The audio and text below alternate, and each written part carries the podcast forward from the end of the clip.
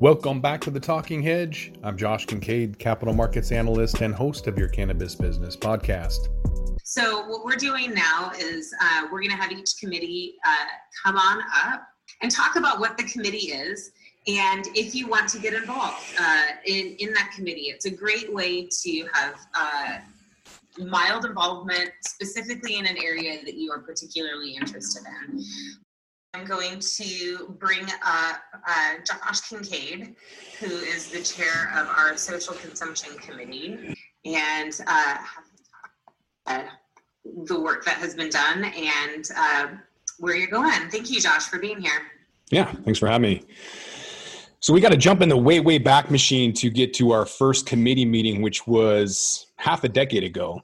So the Coalition of Cannabis Standards and Ethics started a committee way back in July 2015. And that was in response to the amendment of House Bill 2136 that formally outlawed cannabis social lounges and marijuana clubs in Washington, making it a Class C felony for, quote, any person to conduct or maintain a public place where marijuana is held or stored or consumption of marijuana is permitted. So this committee, we met. Uh, our first meeting was, um, I think, May of last year, 2019. And so our intent was to address the needs for non-public areas, providing opportunities for social consumption of cannabis and cannabis consumption opportunities would improve those circumstances for consumers and regulators, the cannabis industry, and offering other benefits to the public. With the bill intending for consumption area policies to incorporate the reduction of exposure to youth, uh, as well as providing a social equity program, business development, and needs for medical marijuana patients, including accountability and security. So, our vision or our goal for the committee was to draft an ordinance to amend that Class C felony and adopt provisions establishing a business license category, also making that social use venue an exception to the Washington Clean Air Act. So, just quickly going over kind of what we covered on the committee, we reviewed about eight different states' bills, starting with Las Vegas. Our first sesh or our first meeting was way back on May 16th, 2019. So we looked at Nevada. They had a, a good social use model that we modeled our uh, cannabis lounge on, but they had on site sales that was way too too much so we threw that out obviously threw out liquor because they want to sell alcohol at the same time um, and then, so moving on to the next bill, Alaska was really good. A lot of what we, the inspiration we took came from Alaska. Um, but we decided not to add local governments from being able to apply for a license. For some reason, Alaska thought that would be a good idea. Um, the next meeting we had was on New Jersey, and we talked about um, how New Jersey had uh, an exemption for the Clean Air Act. We like that, obviously. They were going to allow butane torches. So we kind of threw that out. Um, too much liability or risk. Um, and so New Jersey had said that the bill would exempt them from the Smoke Free Air Act. Uh, Colorado uh, was the next bill, and they were exempt from the Colorado Clean Air Act as well. So that was some verbiage that we kind of pulled out. Uh, we looked at California, and so you know Chuck's whole thing on education was kind of why we looked at the safe injection bill for San Francisco, just on the requirements for potential education requirements, like worst case scenario. We also looked at West Hollywood's bill and California's consumption lounge. They again wanted on site sales. We said, no, no, keep it streamlined, keep it easy. Uh, we finalized the fee schedule, and so that's going to adhere to all retailer fees and uh, distances, so 1,000 feet from from parks and schools, as well as any fees. We're just going to copy uh, retailer fees. Oregon's bill uh, we reviewed on July 24th of last year, and that was a really good bill. And so again, we modeled a lot of what we took from Alaska and Oregon and temporary event licenses and tours going back to vivian's uh, issue i think this might we're going to need some more help uh, from you know vivian and, and anybody else levi lion whoever else wants to give us some input um, i'll get to that in a sec Um, Illinois was a really large bill. Only a portion of it was about cannabis, but they had a really good piece on social equity. So, our seventh meeting on Illinois, we talked a lot about uh, medical patients, small business uh, development, and then social equity. We tried to talk about Massachusetts, but they didn't really have anything to talk about. And so we just started drafting that bill. And we spent the next few meetings um, drafting that and then finally went down to Olympia with me and Dawn and uh, Bailey and drafted that in Tacoma um, on September 22nd. So we all thought the bill was great. And then I met with Laura, and Laura's like, this doesn't make sense. And so after she explained it, yeah, it really didn't make sense. So Laura really hooked us up.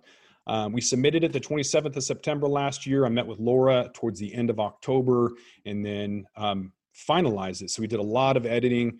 So shout out to Laura for really helping us make sense of it. The areas that we need improvement on are tours and temporary licenses. So again, anybody, you know, whether it's Vivian or, or Levi or whoever else has a vested interest, we need to kind of improve on that. And then vision for the future. Post COVID, we have to pivot with social distancing and the potential for no events. If the fall turns to be, you know, no events and everything gets closed as soon as the flu hits we have to kind of be prepared for that. So giving these entrepreneurs all the tools and resources that they can use is critical. And part of that is adding non-cannabis products like food and beverages to be able to be sold. So again giving them as many opportunities to generate revenue as possible. Ways you guys can get involved i mm-hmm. need a project manager essentially to put together the driving and marijuana um, we're going to have a lot of headwinds on that. So, Kevin of Washington NORML has some information. Uh, Danielle with the Ellensburg Impaired Study. She's got some good info. Nick Lovrich of the UW Impaired Driving Study. And also contacting lobbyist groups, Lyft, Uber, and local legislators. And so, if you want to get involved, I can uh, put my contact info in there. You can get a, a hold of me or Jason Lammers, who's also uh, a member and then if you guys want to schedule a time, I will put um, a calendar invite in there as well. If you want to talk on the Talking Hedge about what you guys got going on or the Marijuana Lounge, more than uh, willing to talk to you guys about that. Any questions? And I have no doubt that this is going to be pushed back. I think that delivery is obviously going to get fast tracked. This has made no movement in the last nine months. And to be candid, I don't expect it to in the next nine months. But it gives us a lot of time to uh, draft what we want and get it perfect uh, perfected. Yeah absolutely. Um, you know that's uh, obviously what we all have to do all the time in this industry and now the rest of the world is just stick and move and um, this is a great time to make this legislation really really tight and perfect. So thank you very much, Josh. Um, we've got uh, ways to connect with Josh and other members of the committee in the chat if anybody um, has any questions. So those are our committees, everyone. Um, and um, Josh, why don't you come on back up? By the way, you have the best like camera lighting backdrop setup I think I've ever seen. It's very um, uh, it, it, helps if you have a podcast studio. Like yeah, perfect.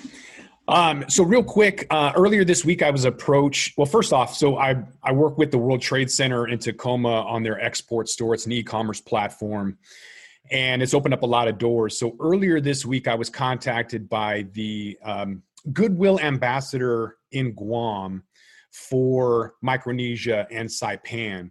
So all three of those areas are interested in three separate bills for um, cannabis. Micronesia, we're going to have to write another one for CBD, so we're we're doing that. But all three areas are interested in uh, CBD and cannabis, and we have uh, an entryway into um, getting it passed. And so if anyone's interested, I can get eight people to fly out there. It's 10,000 per person and you get a week. It's Friday to Friday and you'll meet all the um, government officials that you need to, as well as viewing the farms. And there's a lot of government opportunities. So on every single island in Micronesia, they have an office for small business development with grants and loans and opportunities. So Uh, while it's not ideal location, it's a dollar sixty-seven for minimum wage in Micronesia. So we're looking at export opportunities to the Far East. So that's really the the play on that, as well as the fourteen billion dollars being put into Guam to move um, Okinawa's uh, military base in Japan to Guam. So that's going to give you first access to get as close to there as, as you want if you have a CBD shop or whatever. Just kind of planting that seed. If anybody's interested, let me know. Guam, Saipan, Micronesia. Thanks. Wonderful. Thank you so much, Josh. We are challenging the constitutionality of Washington State's uh, restrictions on advertising for licensed cannabis businesses. Um, and uh, we are in appellate court right now on appeal. We are just coming off of another win uh, in appellate court from a different case uh, where we went against the city of Seattle for um, their targeting Seattle Hemp Fest's membership program, uh, saying that we were operating a marijuana business without a license, uh, which we just beat them on constitutional grounds. Um, and so, Douglas, do you want to touch very quickly on on this case and what the uh, what the, the legal arguments are?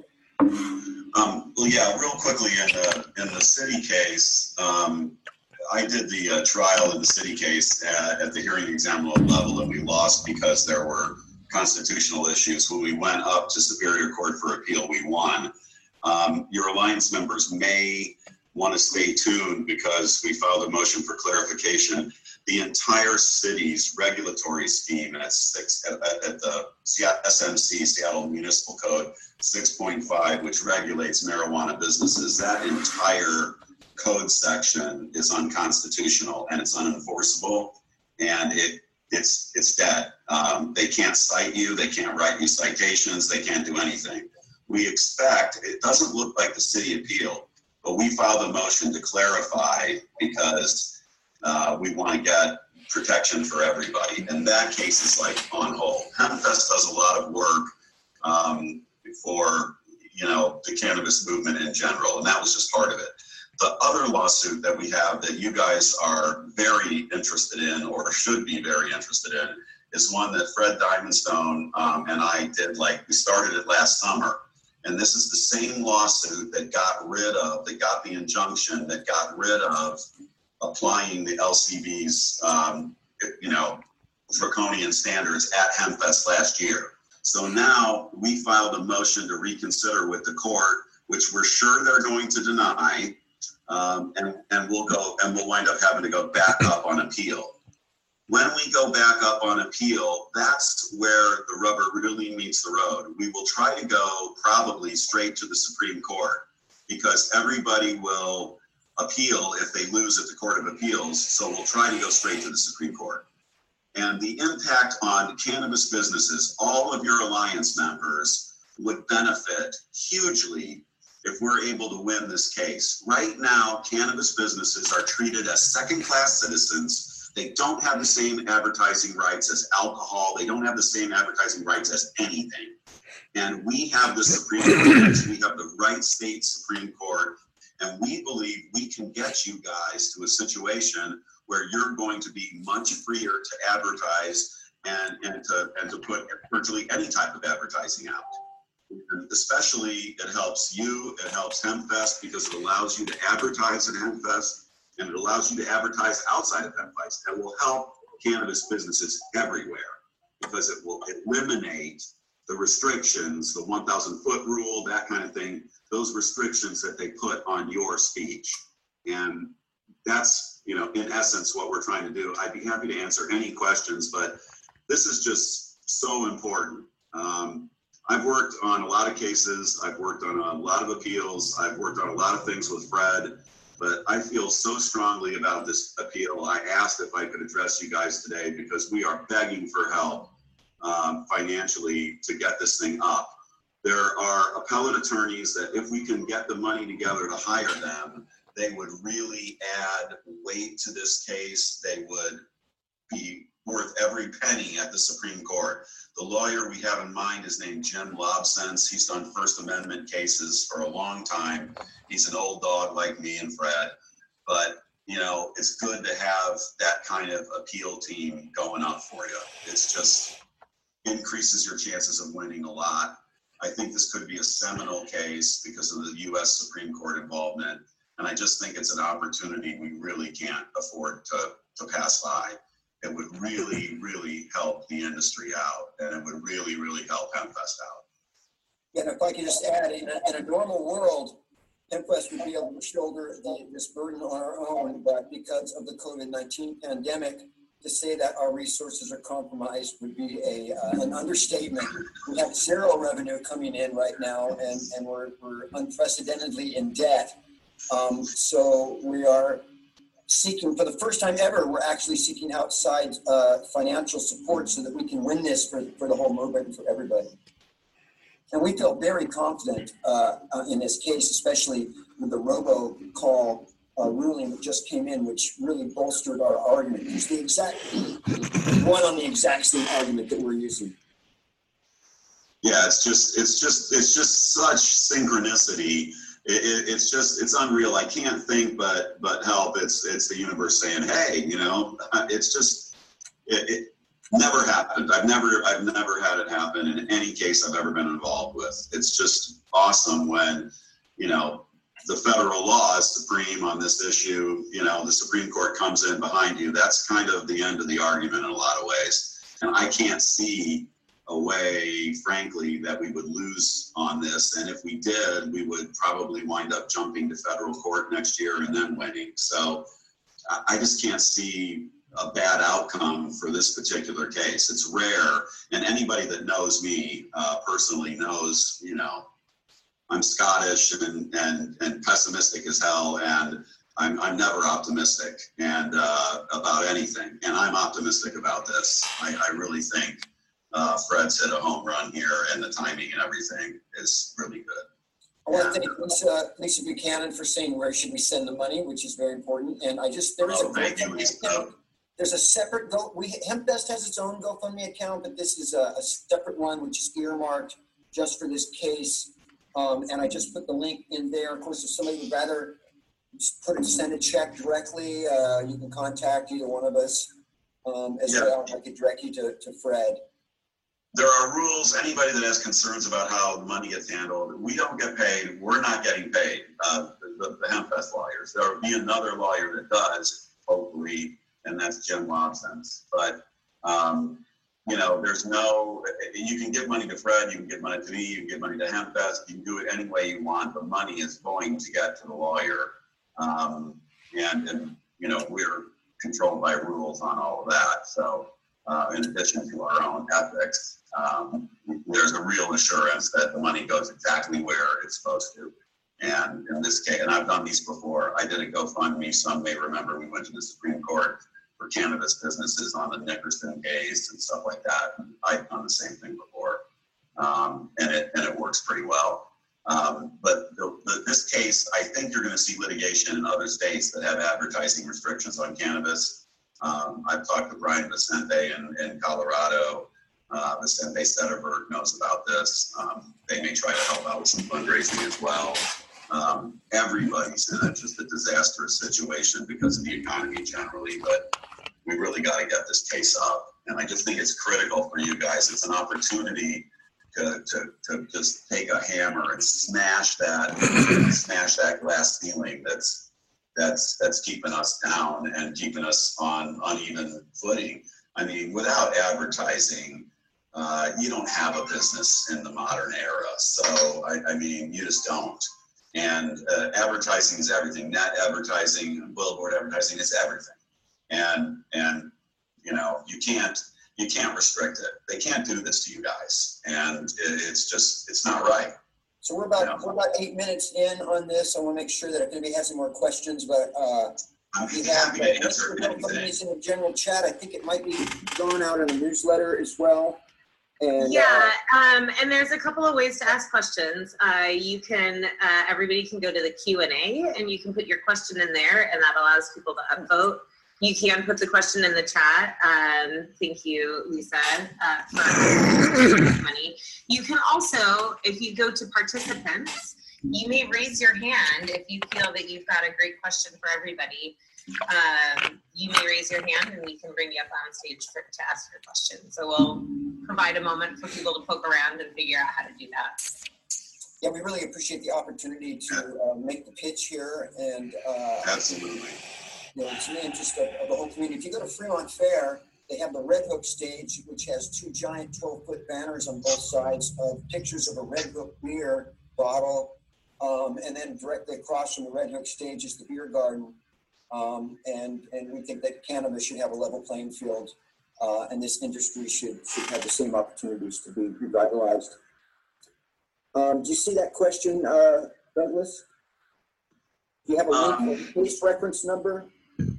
Yes, if you, well, if you're an attorney, I, I can get, I don't have the, um, the link right here now. If you're a lawyer asking that question, you can get on, um, the Thurston County, uh, you can get on the Thurston County docket and actually see, um, that we're in front of, uh, Judge Lanese, uh, Chris Lanese, L A N E S S E.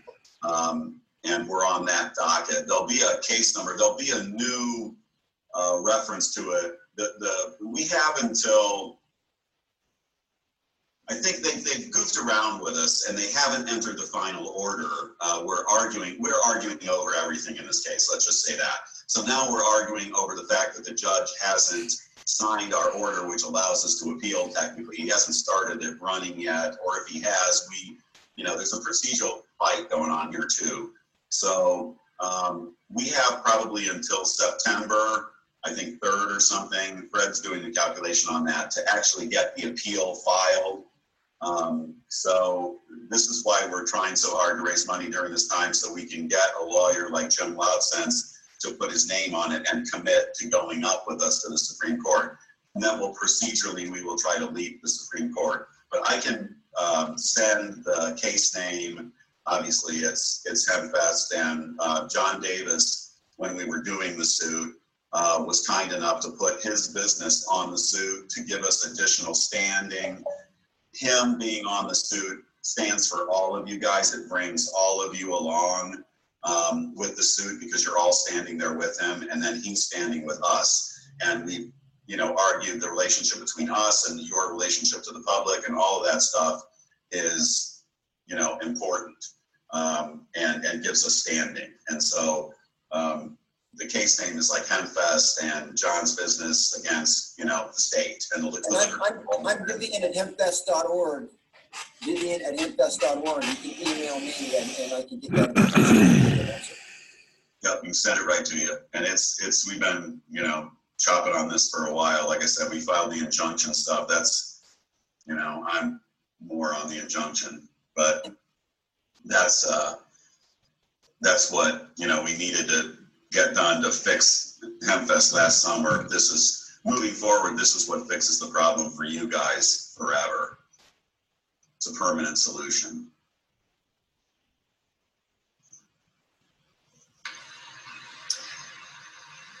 Great. So I am not seeing any additional questions.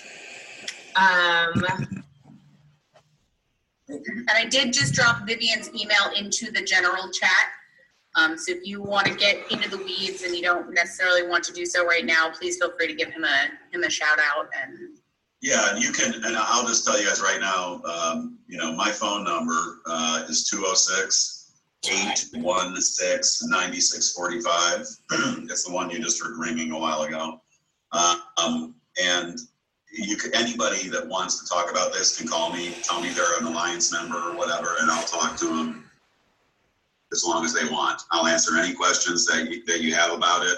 I'll tell you more specifics about the money involved, all of that kind of stuff. These lawsuits are incredibly important, but they're incredibly expensive. And even if I don't take any money and Fred doesn't take any money and we do it pro bono, even if we do it pro bono, the court reporter, right? The court reporter's cost, preparing the record for a single hearing can cost more than $5,000. So, you know, that's the kind of thing we run into. Even when we donate our time and, and effort and everything, it, it, it's still, there are still huge costs. And, you know, that's not fair and it shouldn't be that way. And when you're vindicating constitutional rights, like you guys are and we are, you know, you should get a break. But of course, you know, we don't do that. And that's a fight for another day. But that's what we're doing here is we're fighting for constitutional rights for you guys and, and for us and for everyone. But that's, that's expensive. And I'm happy to talk, happy to talk to anybody anytime about this. Thank you very much for the opportunity to make our presentation. Yes, thank you both very much. Uh, we appreciate it. I have been seeing on social media folks starting to share that GoFundMe link and, and keep doing that. It really does make a difference when when the word gets out that way. So in addition to you donating yourselves, um, also continue to share the word.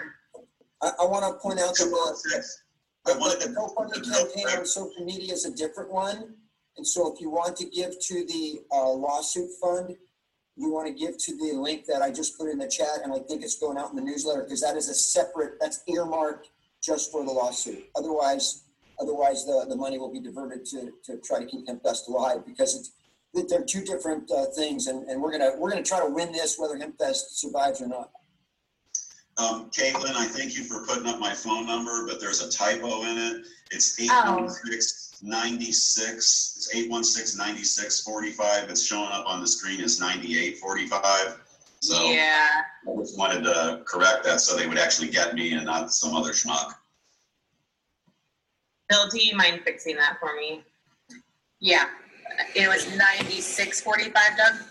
Right, Yeah. 206 816 96 45. 98's the.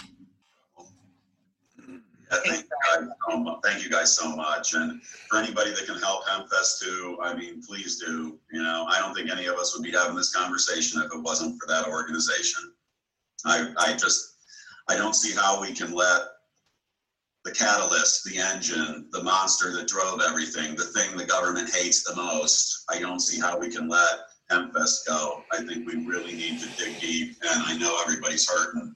And, um, and, and, and me too, I'm no rich lawyer. Um, and I'm struggling to pay bills like everybody else, but this time, you know, we've got to dig deep because otherwise we're going to miss a once in a lifetime opportunity to affect change here. That's all there is to it. And we got to keep HempFest going because we're nowhere close to where we need to be. You guys aren't anywhere close to free and the drug war isn't over and we need to keep going. We need to be marching with Mr. Lewis. yeah, yeah, absolutely. Um, and thank you for pointing that out. I think we all know that. None of us would be here if it wasn't for HempFest, period, end of story.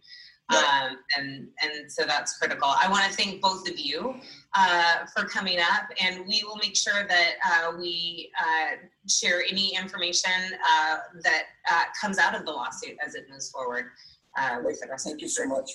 Yeah, Thank you so much. You guys take care. Peace. Thank you.